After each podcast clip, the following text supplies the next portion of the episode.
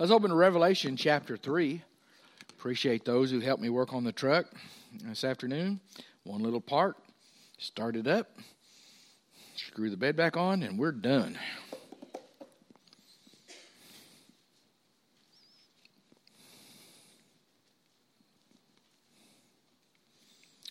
Revelation chapter 3,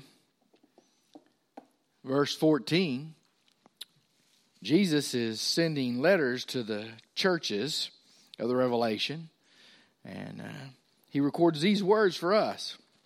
And to the angel of the church of the Laodiceans, write these things, says the Amen, the faithful and true witness, the beginning of creation of God. I know your works, that you are neither cold nor hot. I wish you were cold or hot. So then, because you are lukewarm and neither cold nor hot, I will vomit you out of my mouth. Because you say, I am rich, have become wealthy, and have need of nothing, and do not know that you are wretched and miserable and poor and blind and naked. I counsel you to buy from me gold refined in fire, that you may be rich, and white garments, that you may be clothed, that the shame of your nakedness may not be revealed, and anoint your eyes with eye salve, that you may see. As many as I love, I rebuke and chasten. Therefore be zealous and repent. Behold, I stand at the door and knock. And if anyone hears my voice and opens the door, I will come in to him and dine with him, and he with me. To him who overcomes, I will grant to sit with me on my throne, as I also overcame and sat down with my Father on his throne. And he who has ear to hear, let him hear what the Spirit says to the churches. Let's pray. Father, we do thank you for tonight, just a chance to come aside and to worship you and uh, to fellowship together. And Father, to study your word and to sing your praises. And Father, I thank you that these that are here and, and Lord, their faithfulness, how it encourages me and others uh, to be faithful to you. And Father, bless them because of that. And now, Father, teach us from your word in Christ's name. Amen. We could talk a lot about maybe what the problems are of the churches today in our land and you know there's there's a lot of different things we could mention you know we could talk about about finances uh, some churches uh, never meet their budget, okay? And uh, uh, so that seems to be a thing. Some churches grow and then they don't have enough space and they're locked in to whatever space they have. Uh, some don't have enough time and commitment. And when I say that, I mean uh, there's only so much time to go around. It's not that people don't want to make a commitment to the church, but it better be something that's really important for them to sign on, or they don't do that. Okay, we could keep going on. There, there's the the problem of relevance. There's a problem of being uh, at odds with our society. Uh, there, there's a problem of uh, maybe not being loving enough to, towards uh, certain groups in our society. But whatever you want to do the problem. I think that Jesus spoke to what is probably a problem in our church as never before, not our church, but the churches of our day, as never before, and that is the contented church, the church at ease. You see, these folks that he wrote to in Laodicea were happy with the way things were. They were satisfied with the right now. Uh, basically, they looked back on their past deeds and they said, Look what we have done. And their uh, commitment sprang from three things that should have uh, uh, caused them to strive further. You know that, first of all, Laodicea was a rich church, they had plenty of money. The Laodicean uh, city was a rich city. All right. Uh, they were rich because of basically two things. They talked about their clothing that he says you need to buy from me because they were naked, but they thought they had lots of clothes. The wool uh, grown on the Laodicean hillsides was famous world round, and they shipped it all over the world and, and became rich off of that. The second thing was the eye balm. He said, You can't even see. You need to buy the right balm for me. But see, they had uh, quote unquote eye doctors there, and their eye balm was sold all over the known world, and it was uh, sold for a lot of money. But these folks uh, had these things, but instead of it furthering them to the kingdom of God, it caused spiritual blindness. Basically, that's why Jesus said, You don't know that you're poor and wretched and naked and blind, okay? Now, I think that the main lesson for us today is realize uh, be careful of contentment in a church because it can lead to spiritual blindness. We need to be careful of contentment in a church because it can lead to spiritual uh, blindness. Uh, the way I hear it is expressed like this Our Sunday school is so good, we had, and you fill in the number, last year, that was our average. Our budget is great. We've exceeded it every year. I wonder what that is like.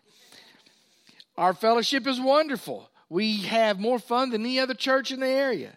We baptized blank amount last year. Now, there's nothing wrong with those things. As a matter of fact, those things can be great things unless they cause spiritual pride. Because spiritual pride always leads to a downfall. And if we're satisfied rather than spurred on to even greater things, then we, co- we come to the point of being content. And you say, well, what's wrong with being content? Is nothing wrong with being content unless God is asking us for something else to do.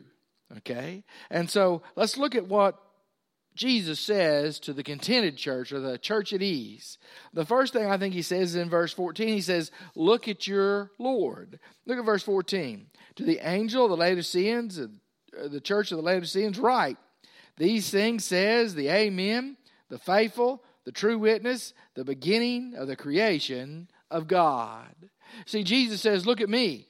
All right, and then he describes himself. Realize Jesus is writing this, uh, or telling John to write this to these churches, and he's the one speaking. He says, I am the Amen. Amen says, Let it be so, Lord. Okay? He is the truth. He is truth incarnate. He says, I'm the way, the truth, and the life. Absolute truth rests in Jesus Christ. He says, I'm the faithful and true witness. Uh, everything he did was faithful to what God said. And when he says something to us, we need to pay attention. When he says there's a problem to fix, there's a problem to fix. He's a faithful and true witness. He says he's the originator of creation. I think that he's having to, to remind these Laodiceans of some basic things about who Jesus is and the truth that he spoke. Okay? Now, you say, why would he have to say these things? It wasn't because it was too good to be true, is because it was too awful to be true. And so he's having to remind them look, here's some problems, all right? And we need to ask, you know, uh, when Jesus gives us a message, are we willing to hear it? Or do we, like they, say, no, I'm okay, leave me alone, pass on by? Okay, because they were not known uh, for doing what was right. So he says, first of all, look at your Lord. How do we apply that to us today? Always, always, Christians need to look to their Lord to see where we're at spiritually. We need to look to Jesus to see uh, what he has to say about our spiritual lives. Now, you see, I don't know about you, but you know, there's a running joke at my house. Okay, I think I'm pretty calm, pretty laid back. Yeah, y'all are laughing too. See, and I thought I was the laid back one of the family, and, and my kids and my wife tell me that I am delusional. Okay? And so I've decided I wasn't looking with the right eyes. Okay? And I'm starting to realize that more and more. And the more people that laugh, the more I realize that. Okay? But what that tells me is I have to look at myself the way Jesus looks at me. And spiritually, we all need to do that. When He looks at us, what does He see? What would his message be to us tonight as a church? What would he say to us as a church? And when he said it, would we really hear it and do something about it? Or would we sort of do like the Laodicean church and, yeah, not so much? Okay, and we have to answer that. Are we looking to our Lord? Okay, He is the Amen, the truth, the faithful and true witness, the originator of creation, the Lord of Lords, the King of Kings, and He alone is the head of the church, and He alone has a right to speak to us. What I want us to remember is this Jesus is telling them this because He loves them. He's telling them this to bring about the best in their lives. He's telling them this because if they change, He has blessings, and that's why He would tell us the same thing. The second thing that I see, not only look to your Lord, in verses 15 and 16, he reminds us, Your Lord is looking at you. Oh my. He says it this way I know your works. Jesus knows what we're about, individually as Christians and as a church.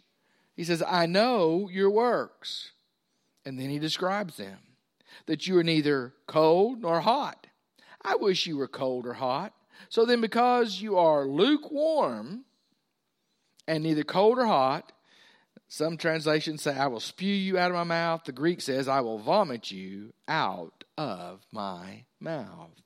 You see, their condemnation.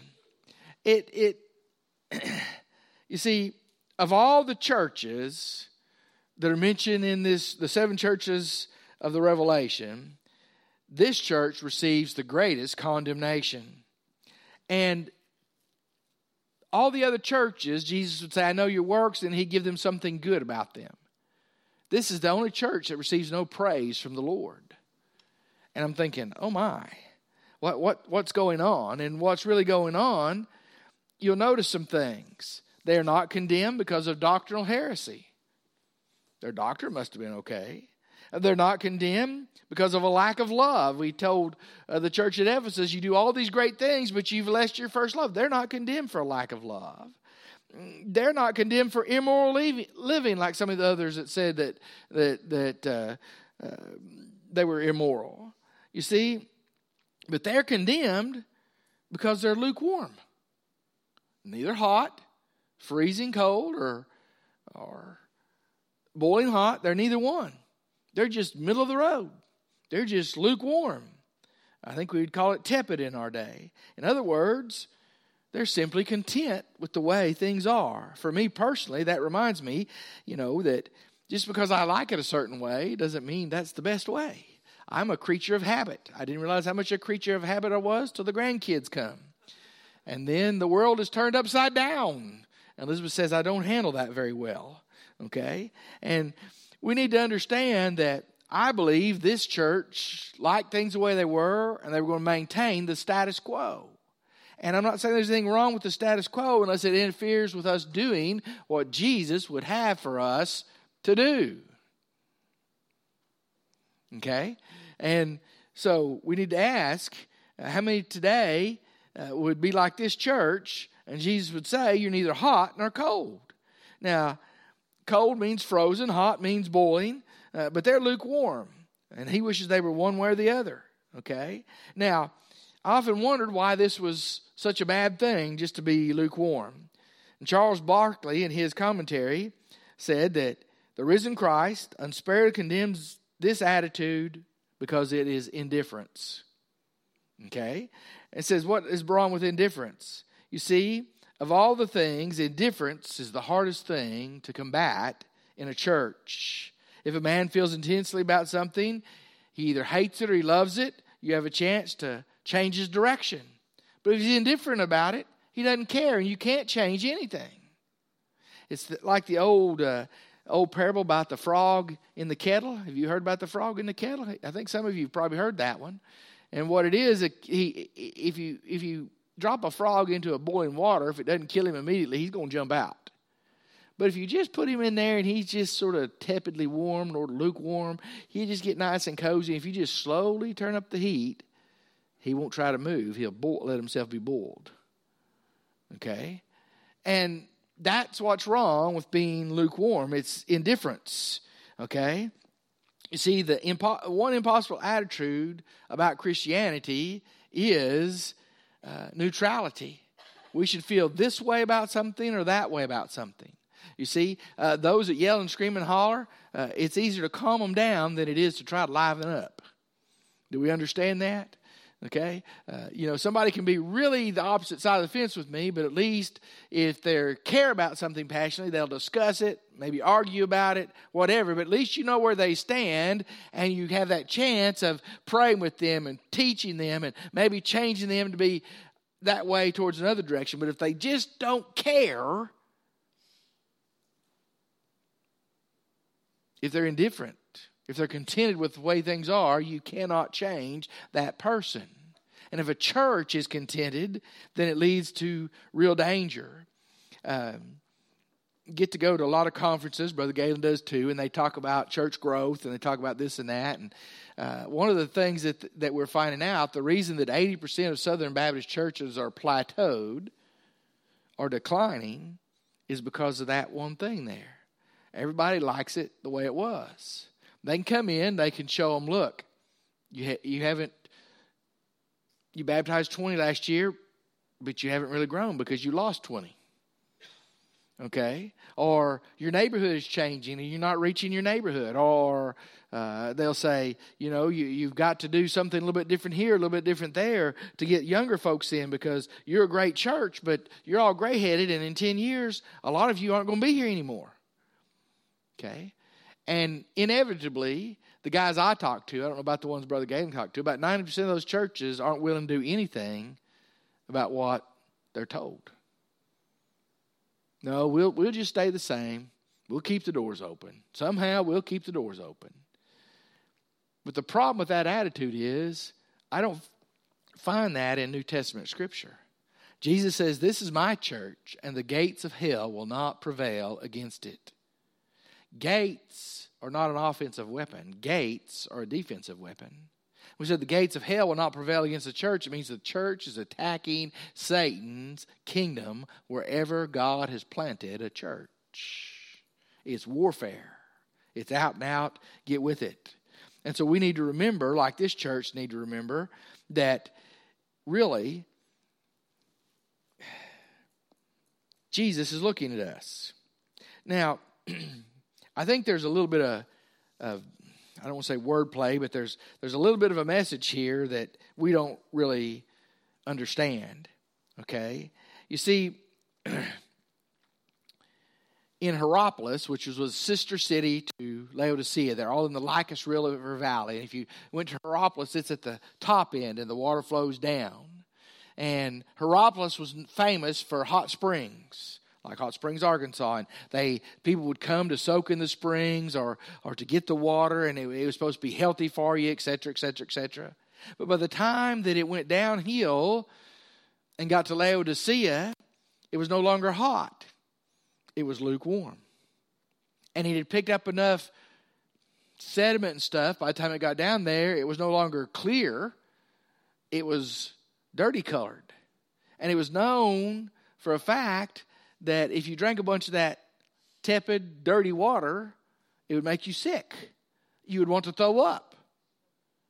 And so, what Jesus is saying is look, you think everything's like this, but you're on this downhill slide and I really want to vomit you out of my mouth.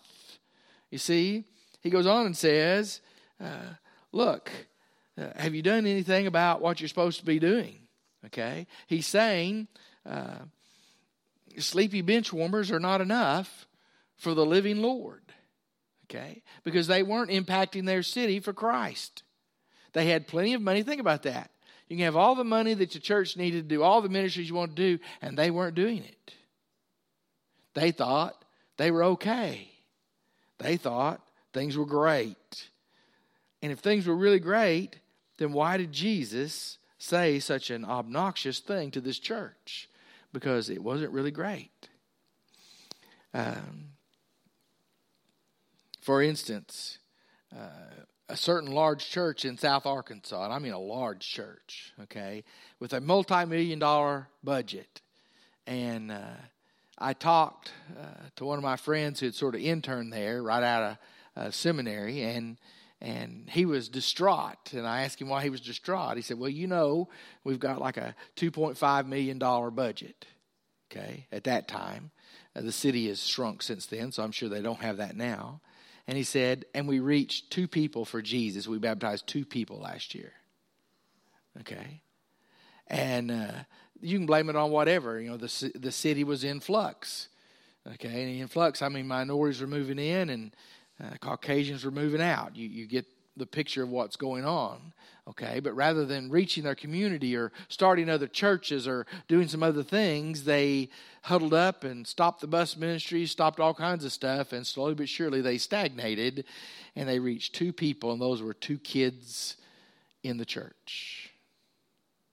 Now, I don't know about you, but to have $2.5 million in budget and not be doing some kind of outreach, uh, that is what you call a satisfied church. Got quiet in here, it shouldn't have. So Jesus says, Look at your Lord. Then he says, Your Lord is looking at you. And then in verses 17 through 20, he says, Look at your needs. This church didn't think they needed anything because you say, I am rich and have become wealthy and have need of nothing, do not know that you are wretched and miserable and poor and blind and naked, I counsel you to buy from me gold refined with fire, that you may be rich, and white garments that you may be clothed, that the shame of your nakedness may not be revealed. And anoint your eyes with eye salve that you may see. As many as I love, I rebuke and chasten. Therefore be zealous and repent. Behold, I stand at the door and knock. And if anyone hears my voice and opens the door, I will come into him and dine with him, and he with me. To him who overcomes, I will grant to sit with me on my throne, as I also overcame and sat down with my Father on his throne. He who has ear to ear, let him hear what the Spirit says to the churches. You see, he says, look at your needs. And so he begins what they need to correct. The church had what they thought they needed plenty of money, plenty of people, nice clothes, everything that they thought that they needed. But Jesus said they were spiritually blind. They couldn't see that they had needs. Okay? You see, I think they had to see their needs, that their fine clothing wasn't fine unless they had deeds to go along with it. Okay? Uh, they thought that because they had the eye salve that went around the world and they didn't have any other needs, that Jesus said, You can't even see what you need from me. Okay? In other words, are we depending on other things to prop us up rather than Jesus' Holy Spirit? And you see, they needed to see that Jesus cared. The harsh words were because he, he, he loved them, he wanted the best for them. That's what he wants for us. And he says here, I gotta find it. Um, you don't know that you're wretched, miserable, blind. I can't you buy from me gold refined with fire that you may be rich, and white garments you may be clothed. Uh, anoint your eyes have that you may see as many as I love.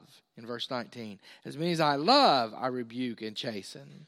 Now, the word love there changes from what a lot of times is used from, from agape, which is agapean, agape type love, to phileo. It means the warmest, most tender affection. Jesus, wooing this church, says, I still love you. I still want to have fellowship with you. I still want to, to draw you in. I still want you to be right next door to me. But you have to repent. You have to buy this stuff that you need from me. You see, we need to understand that Jesus wants us to be all that we can be. And we do that by looking at our needs and doing something about it. You see, how does this sermon affect us? You see, we need to ask is our contentment based on Jesus being content with us, or is it based on us being content with ourselves? See, one of the questions that I always ask is Jesus, or am I making you happy? Have you ever thought about that?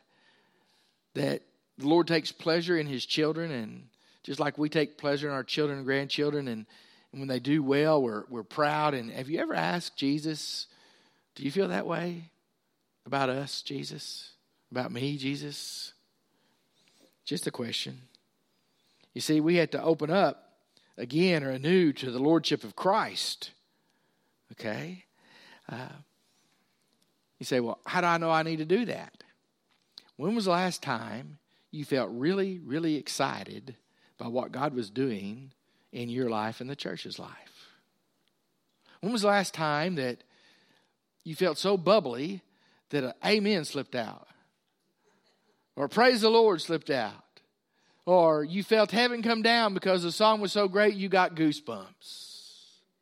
or your Sunday school class. And I hope you're telling your Sunday school teachers how good they are because they prepare so much and they work so hard. And, and, and when was the last time you're studying that Sunday school lesson and you just can't wait to get here because you want to know what God's going to teach you today? Come to the senior class, okay? And see if you don't have those feelings, then why not? Okay? When was the last time that uh, you were so moved that what kept you up at night was that you knew somebody was not saved. Do, do you realize that we have unsaved people in our services just about every Sunday? And it bothers me because I think, how can you sit there? But they do. Do you realize that we have young people that other churches would die to have in our church? Are we praying for them? Are we excited about that? I just giggle at what Galen has to put up with, but you know. He says that's not funny. But they are troubled. Their home lives are terrible.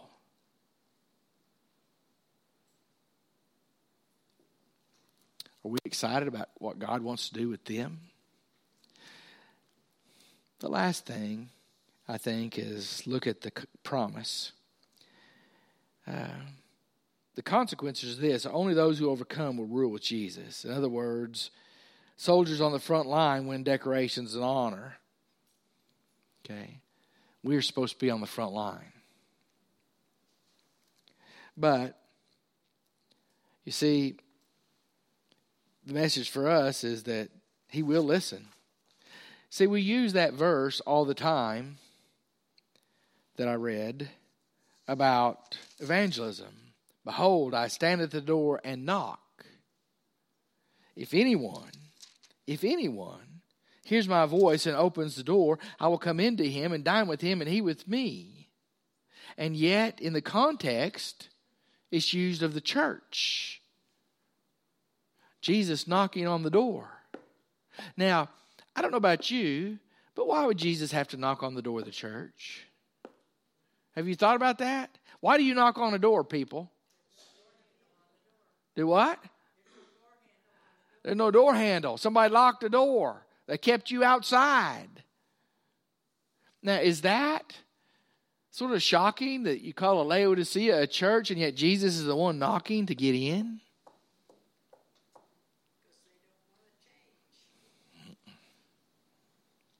And yet, all around the United States, there are churches, not just Baptist churches, where Jesus is knocking, said, Remember me? I'm here. Are you going to open the door? And the promise is anyone that will, any church that will, he'll come in, we'll dine with him and be with him.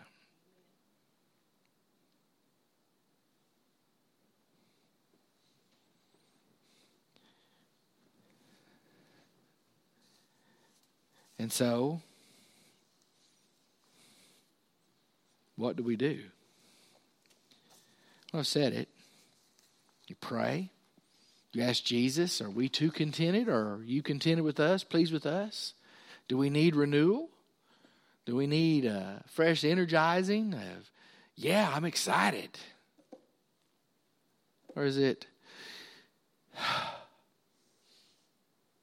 oh my, it's church time again. I hope you enjoy church like I enjoy church. Brother Larry Rose asked me one time, I come in whistling and singing, What are you so happy about? I'm happy because I get to be with God's people. I'm happy because God does special things when we are together. I'm happy to see what God is up to in your lives. Because every once in a while, when we gather together, He pulls back the curtain and we see just a little bit of heaven in our church. Would you bow your heads and close your eyes?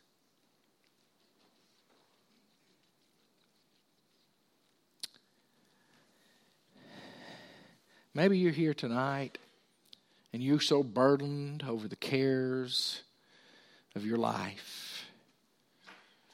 And you have a lot of cares that are very serious and need to be addressed.